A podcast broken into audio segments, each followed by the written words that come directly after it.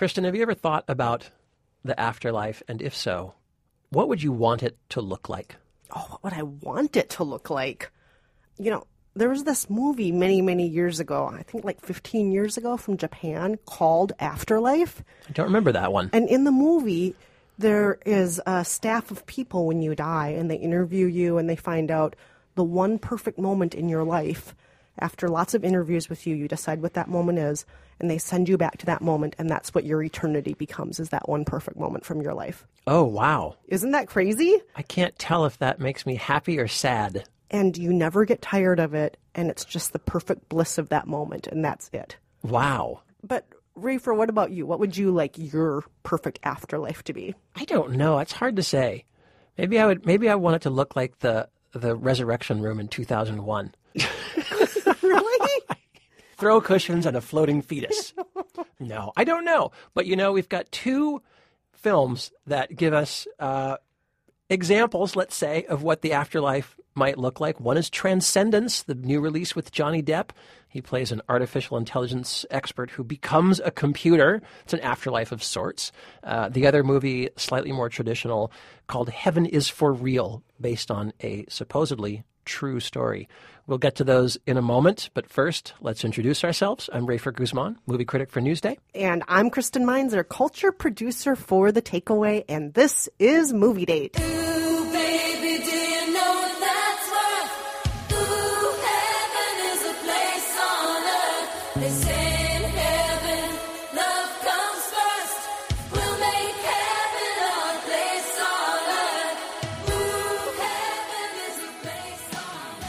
Well, let's start with the more traditional version of the afterlife first, with Heaven is for Real. Now, Kristen, this is the supposedly, I say supposedly because I'm skeptical, supposedly true Mm, Really? story. I can't even tell. Yeah. Yeah, you know me so well. Uh, it's uh, based on a book, a nonfiction book by Pastor Todd Burpo. He's from Nebraska, Imperial, Nebraska. Um, in uh, f- several years ago, his uh, very young son, four years old, uh, Colton, went in for emergency surgery for a burst appendix. He woke up from the surgery uh, successfully, alive, happy, healthy, with uh, reports that he had been to heaven.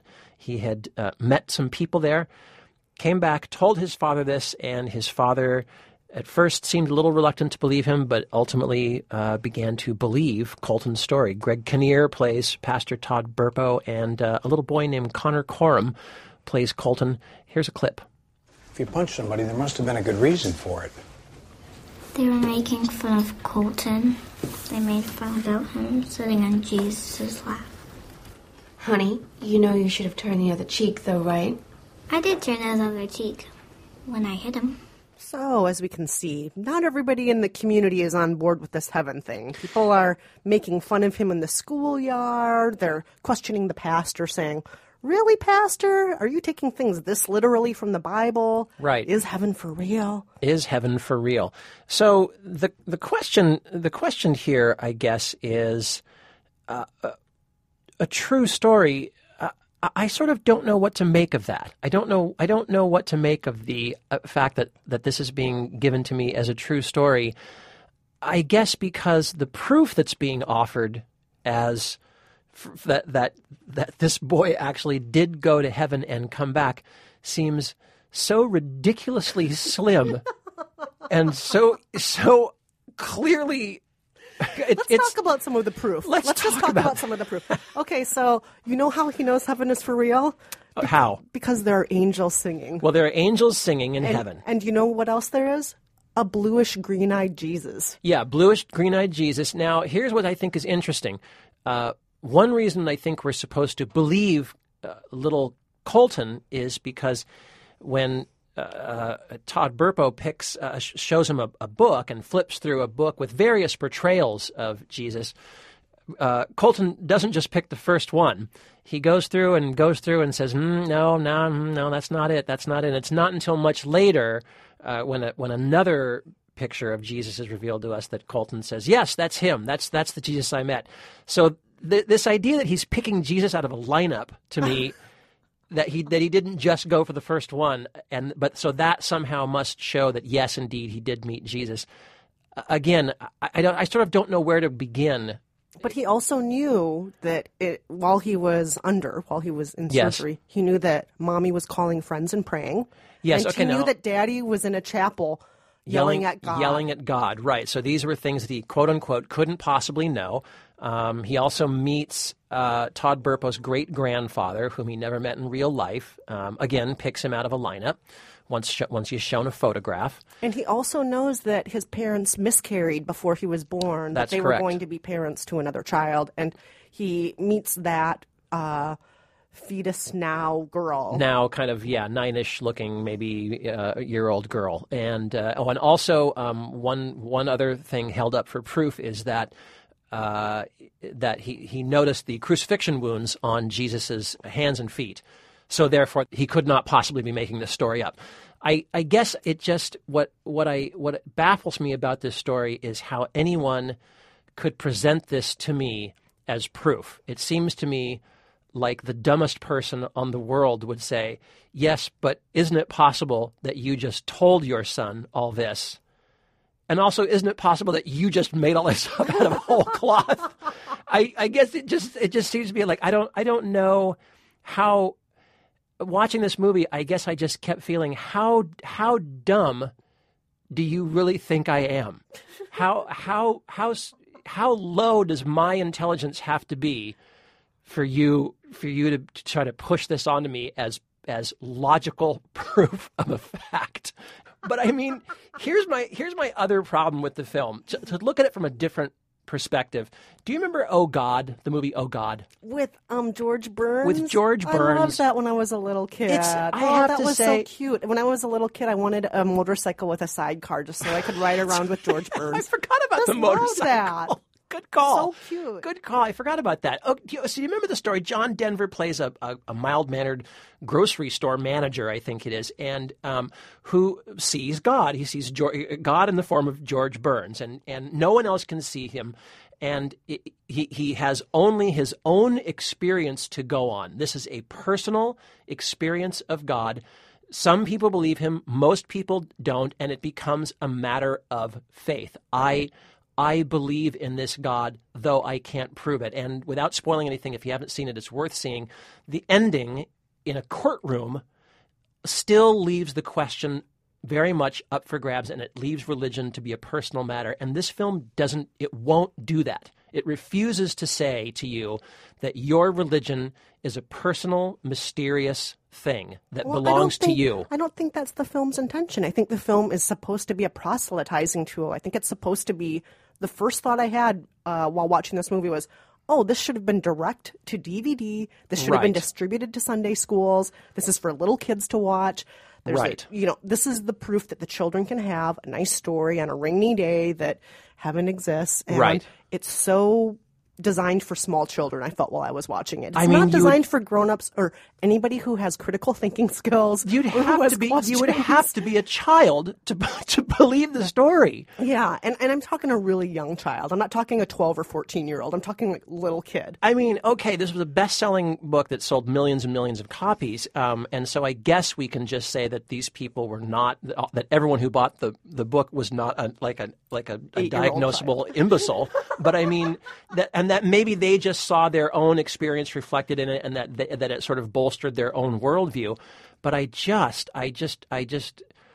I felt really I felt I felt insulted as a as a skeptic and I felt that if I was a religious person I would have been insulted too by the way mm-hmm. by the way that it kind of robs robs religion of any kind of personal value. Do you know what I'm saying? Anyway. I mean, I was mostly offended as a moviegoer because I thought that they should have made a better movie. That's all. Just make a good movie. If this was a good movie, I would have been fine with it. But I do think that some people out there who find it very comforting, a specific depiction of Christianity that's all white, that's all rural, It is all that's white. all heterosexual. There's like the one token Latino couple in the whole community. Oh yeah, that's right. And then That's right. That's just the right balance for a certain version of Christianity where you have like your one token minority couple in the whole community. And then if you love that and if you need the comfort of a heaven, this Yeah. is a this Well- is probably going to be comforting for you. But so you say what but I- bad date or how do you but how I'd do you still say it's an awful movie. so, so it's a bad date for me.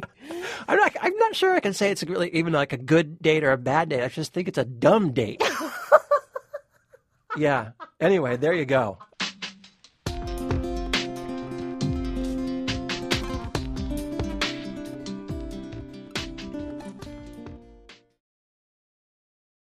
All right, so let, uh, let's move on to a slightly different version of the afterlife. Kristen, take it away with Transcendence. Mm, Transcendent, starring Johnny Depp as an artificial intelligence expert. Now, we live in a time in this movie when there are these kind of anti-intelligence terrorists. Neo Luddite terrorist groups. Yeah, and, and, and they feel threatened by the possibility that technology could take us over, much like in the 1960s we were scared that robots would take us over. That's right. And in this case, he and other artificial intelligence experts around the world are attacked by these terrorists. Several of them die. Johnny Depp uh, is poisoned by one of them, and before he dies, he agrees to have everything in his brain uploaded to a very sophisticated computer system which he helped to develop so that he can live on through computers, through the internet. And uh, his partner, both in life and in science, played by Rebecca Hall, is going to help make that happen. But things don't always go so well. Here's a scene from the movie.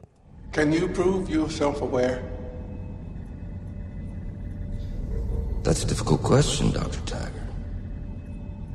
Can you prove that you are? So the ideal situation is his brain is in a computer and he and Rebecca get to be in love forever and continue to make scientific breakthroughs, but no, he needs more power. He No. needs more and more power. Oh no, he is in every computer in the world. That's what happens when you when, when you get online. It's the the, the, the Neo Luddite group uh, tries to prevent her from uh, putting him on the line, and uh, as, Vince You're Vaughn, as Vince Vaughn used to say intern. in the internship.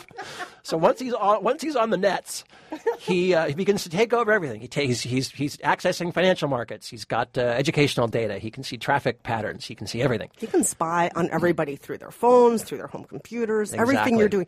And there is a point where he can even control the weather. Well, he he actually exists literally in the cloud, right? So it's interesting. So now, now, Kristen, what did you make of this film? Now, I went into it, unlike you, Rafer open minded and ready for fun. went- I went in open-minded and ready go- for fun. You did not go in open minded and ready for fun. I'm always up for some fun. Okay, well, I was up for more fun than Hmm. you, apparently, because I see you rolling your eyes at me. Don't pretend like the listeners can't hear you rolling your eyes right now. They can I'm not totally- pretending. They can't. I really thought this was a fun, ridiculous romp. I don't think it's supposed to be an uber serious movie. It brings up fun questions to examine. It brings up fun scenarios. Like, how did it get made? Rafer, That's one question. Rafer. That's a different podcast. This is this is really, really ridiculous at points. I will give you that, Rafer. Like when he's controlling the weather, I'm like, okay, this is maybe a, a step in logic too far. How But- about when he's controlling people? He puts a little he puts a little chip in people's heads and then starts controlling them. I, am assuming via Bluetooth and controls all these people and makes a makes a superhuman strong. they're almost like a robot army. Yeah, they're a robot army. Yes, and your problem with that is My problem with that, here's my problem with that. This whole movie, first of all, if I had to guess the screenwriter, first time screenwriter, if I had to guess, I would say that guy is 90. This whole movie seems to exist in like in like a Cold War era. It seems to be it seems to have been written by someone who's like partly uh, like living in the Cold War and partly uh, is like an IT guy from the 90s who's who's like using words like diagnostic and fragmented and upload.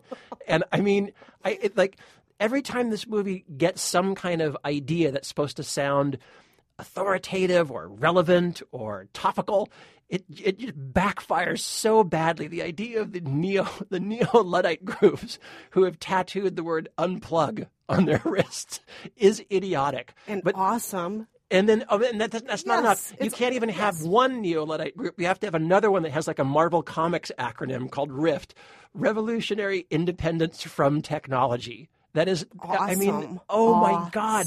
Yes. And then, and then, And and you know these kinds of groups exist. Don't act like these kinds of groups don't exist these the world. don't exist. These the, the Anonymous exists, WikiLeaks. Th- these these kinds of groups exist, And right? you think those names are better than Rift? I'm just saying, where where is this guy getting this stuff? Every every time the movie tries to draw from some headline, it either does it really obviously, like when like when Johnny Depp is poisoned with polonium, like like the Russians, like the Russian mm, guy. yeah. Then you know, good way to do it. So it, it's it's either it's either kind of forehead smackingly like Law and Order episode obvious, or it's got some Love kind of Law and Order, so good. I love Law and Order too, but I mean they did it much better than this movie does. Oh, really? But Really? and I mean, or or it just goes into like some kind of it, it just gets everything so wrong. My favorite line, my favorite line from the movie is when uh, Rebecca Hall and and Paul Bettany, who plays Max, uh, a friend of, of the Johnny Depp character. Um, you know, he's saying, "Don't you know? Don't do this. Don't you know? If you if anything goes wrong, you never know what could happen."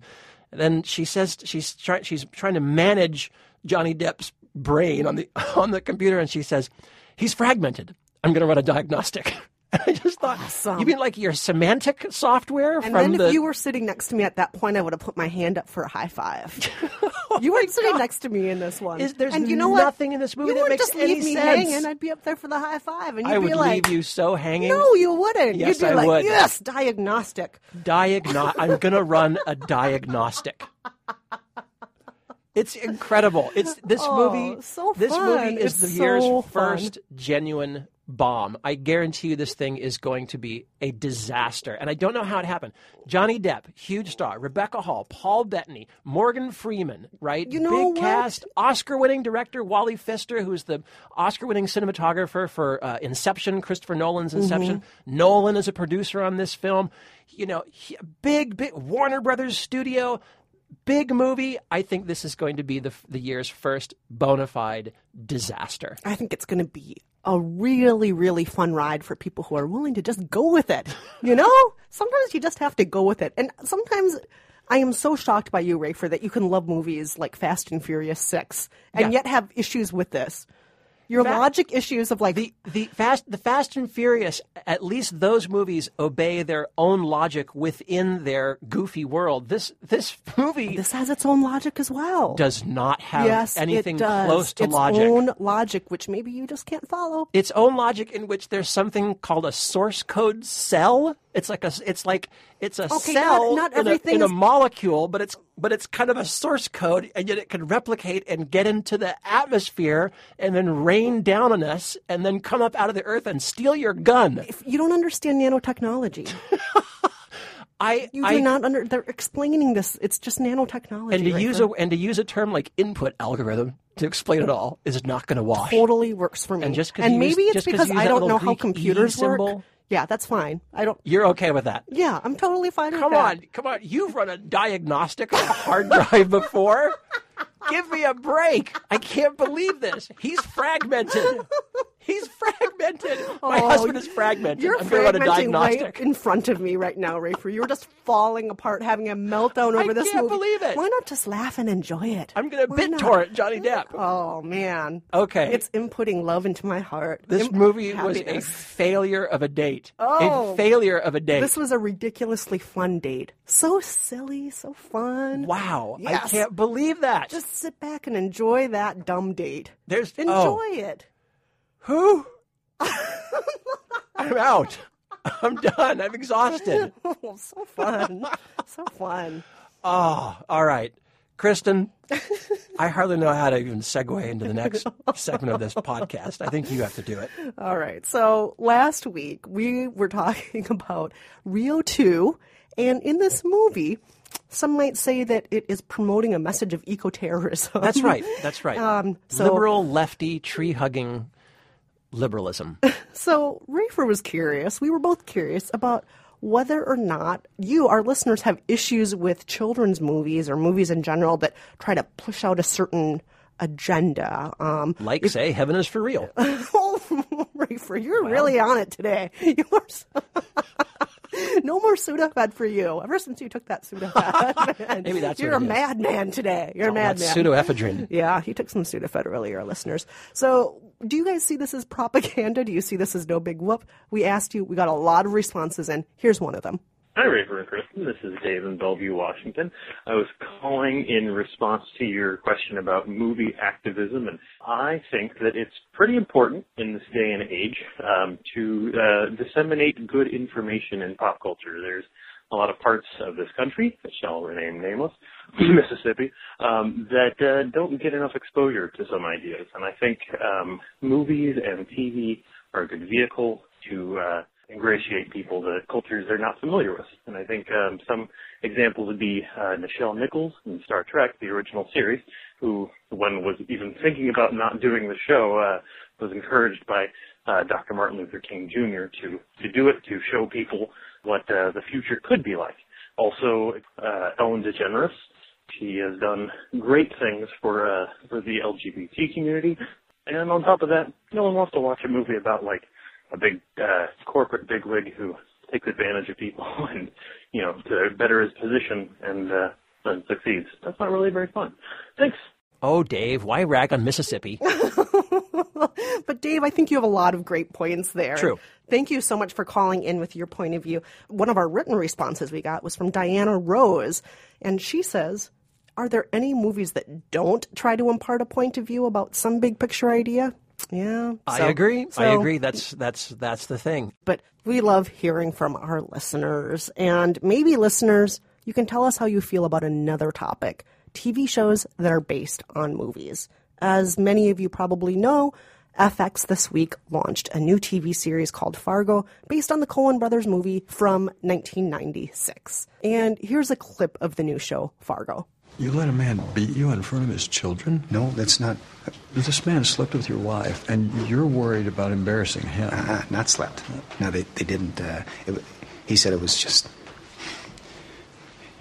She has soft hands. So, Kristen, what did you think of this? Well, I've only seen the first episode so far, and it has a lot of the elements of the original Fargo movie. You know, you have small town people in Bemidji, Minnesota, a couple of cops, man and a woman, a salesman, this time instead of a used car salesman, he's an insurance salesman Right. who's got a wife who nags him. You got a crazy guy from out of town who seems to be insanely violent. This time instead of Steve Buscemi, you have Billy Bob Thornton. Mm, my heart. I love Billy Bob You love that Billy Bob. I just love Billy Bob. I want to wear a vial of your blood, Billy Bob. I love you. So you have a lot of the same stuff. You have kind of quirky humor. You have outrageous violence. You have small town hominess. And um, it's simultaneously cute and violent and funny. A lot of the stuff that's in the original movie. Now, I remember the original film.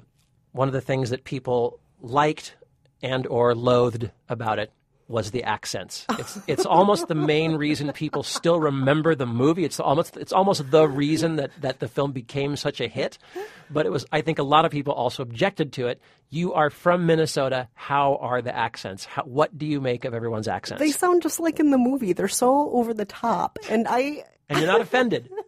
You're not offended. You're not you're not halted by that. I'm, I wouldn't say I'm necessarily offended. I mean, it does make me roll my eyes because it's so ridiculous and so over the top. And I don't think I sound like that. And people always tell me I sound like Fargo, but I don't think I. You don't sound like Fargo. People tell me all the time I talk like Fargo. I think I just mentioned that last week in last week's podcast. I'm always, I'm always being told I talk like Fargo. I don't think you have. I don't. I think you bear no relation to Frances McDormand. Oh, thank you. But I love Frances McDormand. Oh, of oh, course, as- who as do- as who do I. doesn't love Frances McDormand? But let's talk about other TV shows that are based on movies. Reaper. I mean, there have been so many. so many. One- Clueless. Clueless, right. Ferris Bueller. Oh my God! Remember Don't forget Bill and, Buffy. and Bill and Ted. Bill and Ted. Oh yes, God. exactly. Oh, there've been so many, but yeah, Buffy is on the higher end. I think. Of course, yeah, of course. But Um, are there ones that you actually like the TV shows less or more than the movie? I'm going to say I think, uh, uh, and I think most of America is going to have to agree with me here. I think the best one has got to be MASH, and you know, I I loved the MASH series as a kid.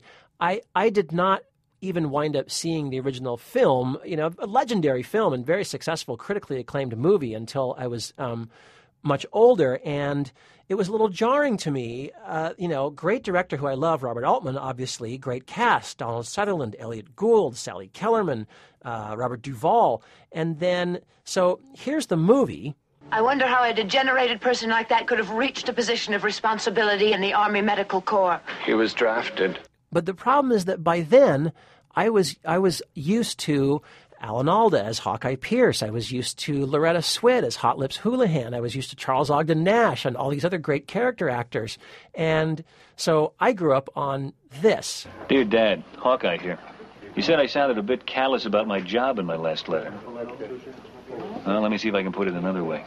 We work fast and we're not dainty because uh, a lot of these kids who can stand two hours on the table just can't stand one second more. We try to play par surgery on this course. Par is a live patient. And to me, I just think that the series is still, it's funnier, it's snappier. I think it has these great moments of drama and uh, romance. And uh, I just, I always loved the, sh- the show. I thought the writing was fantastic.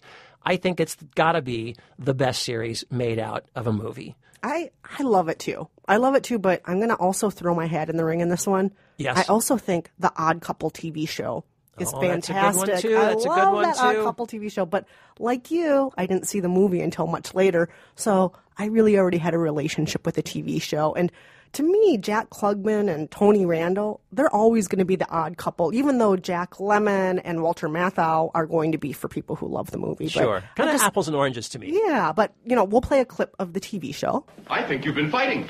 Well, I haven't been fighting. The guy who hit me was fighting. I was on the ground groaning. You were in a common street brawl? I was not in a street brawl. It was in a bar. Now, will you leave me alone? Don't I have a right to know? And here's a clip from the movie. I mean, you were angry. You felt like throwing a cup. Why didn't you throw it? Because I would still be angry and I would have a broken cup. Well, how do you know how you'd feel? Maybe you'd feel wonderful. Huh? Why do you have to control every single thought that comes into your head? You're right, apples and oranges. It's a apples tough, and to me, it's a tough call. but there are also just horrible, horrible ones, as we mentioned. And I'm going to put at the top of my list. Do you have something on the top of your list, Rafer? No, I think you just, I think you should go. I'm just going to go for it. About a boy. It's not funny. It just feels overtly sexist. The timing is off. Maybe it'll come into its own after a few more episodes, but I couldn't make it through a full episode of this series. Wow. It is just awful. And you know I love the movie. I love yes, the movie. you're a huge, you're a huge About a Boy fan, as am I. I love that movie. Oh, it's so great. You can watch it again and again. It's That's always little, that's little Nicholas Hoult, isn't it? Oh, I love him. Yeah, uh, Oh, yeah. Also known as Jennifer Lawrence's boyfriend. Yeah, that's I right. did- yeah, I did you not didn't know know that, Oh, no. yeah, they're totally like that. I'm, I'm squeezing my fingers together right now for people who can't hear that. Those are my fingers. Like that. like that. They're totally like that. Uh, but listeners, feel free to weigh in on this. If you think there are TV series that are better than the movies they're based on, let us know. We'd love to hear which ones you love or hate, or uh, whether or not you've seen Fargo and what you think of that. All right, we're going to close out uh, with some trivia. Kristen, give us last week's trivia. So last week, in honor of mirrors, because we talked about the horror movie Oculus, we pointed out that several movies have pivotal moments that involve mirrors. And we played a clip of one of those movies and asked you to tell us what the movie was. Here is the clip. These mirrors, it's difficult to tell. You are aiming at me, aren't you? I'm aiming at you, lover. Of course, killing you is killing myself. And here is the right answer. Hi, this is Denise from Fort Thomas. And I don't know about the rest of your movie date listeners, but I have seen this movie. And the answer to this question is The Lady from Shanghai. Thank you. Yes. Whoa, Denise. Forcefully stated, Denise. Denise you- from Fort Thomas. Uh, good job. Uh, okay, so here is this week's trivia. Another chance to get it right. We've been talking about heaven. Obviously, uh, for obvious reasons, filmmakers love to address the topic of heaven. Gives you a good chance for some interesting visuals. Uh, we're going to play you a clip of one somewhat unusual representation of heaven in the movies. Here it is. So, is this what you thought it would be? Thought what would be? Where am I? Is it hell? Actually, there is no hell.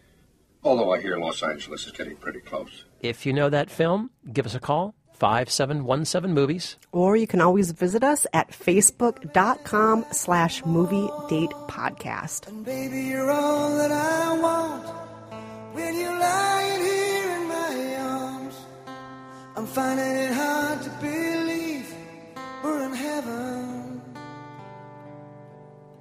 and love is all that I need. And I found it there in your heart. It isn't too hard to see we're in heaven.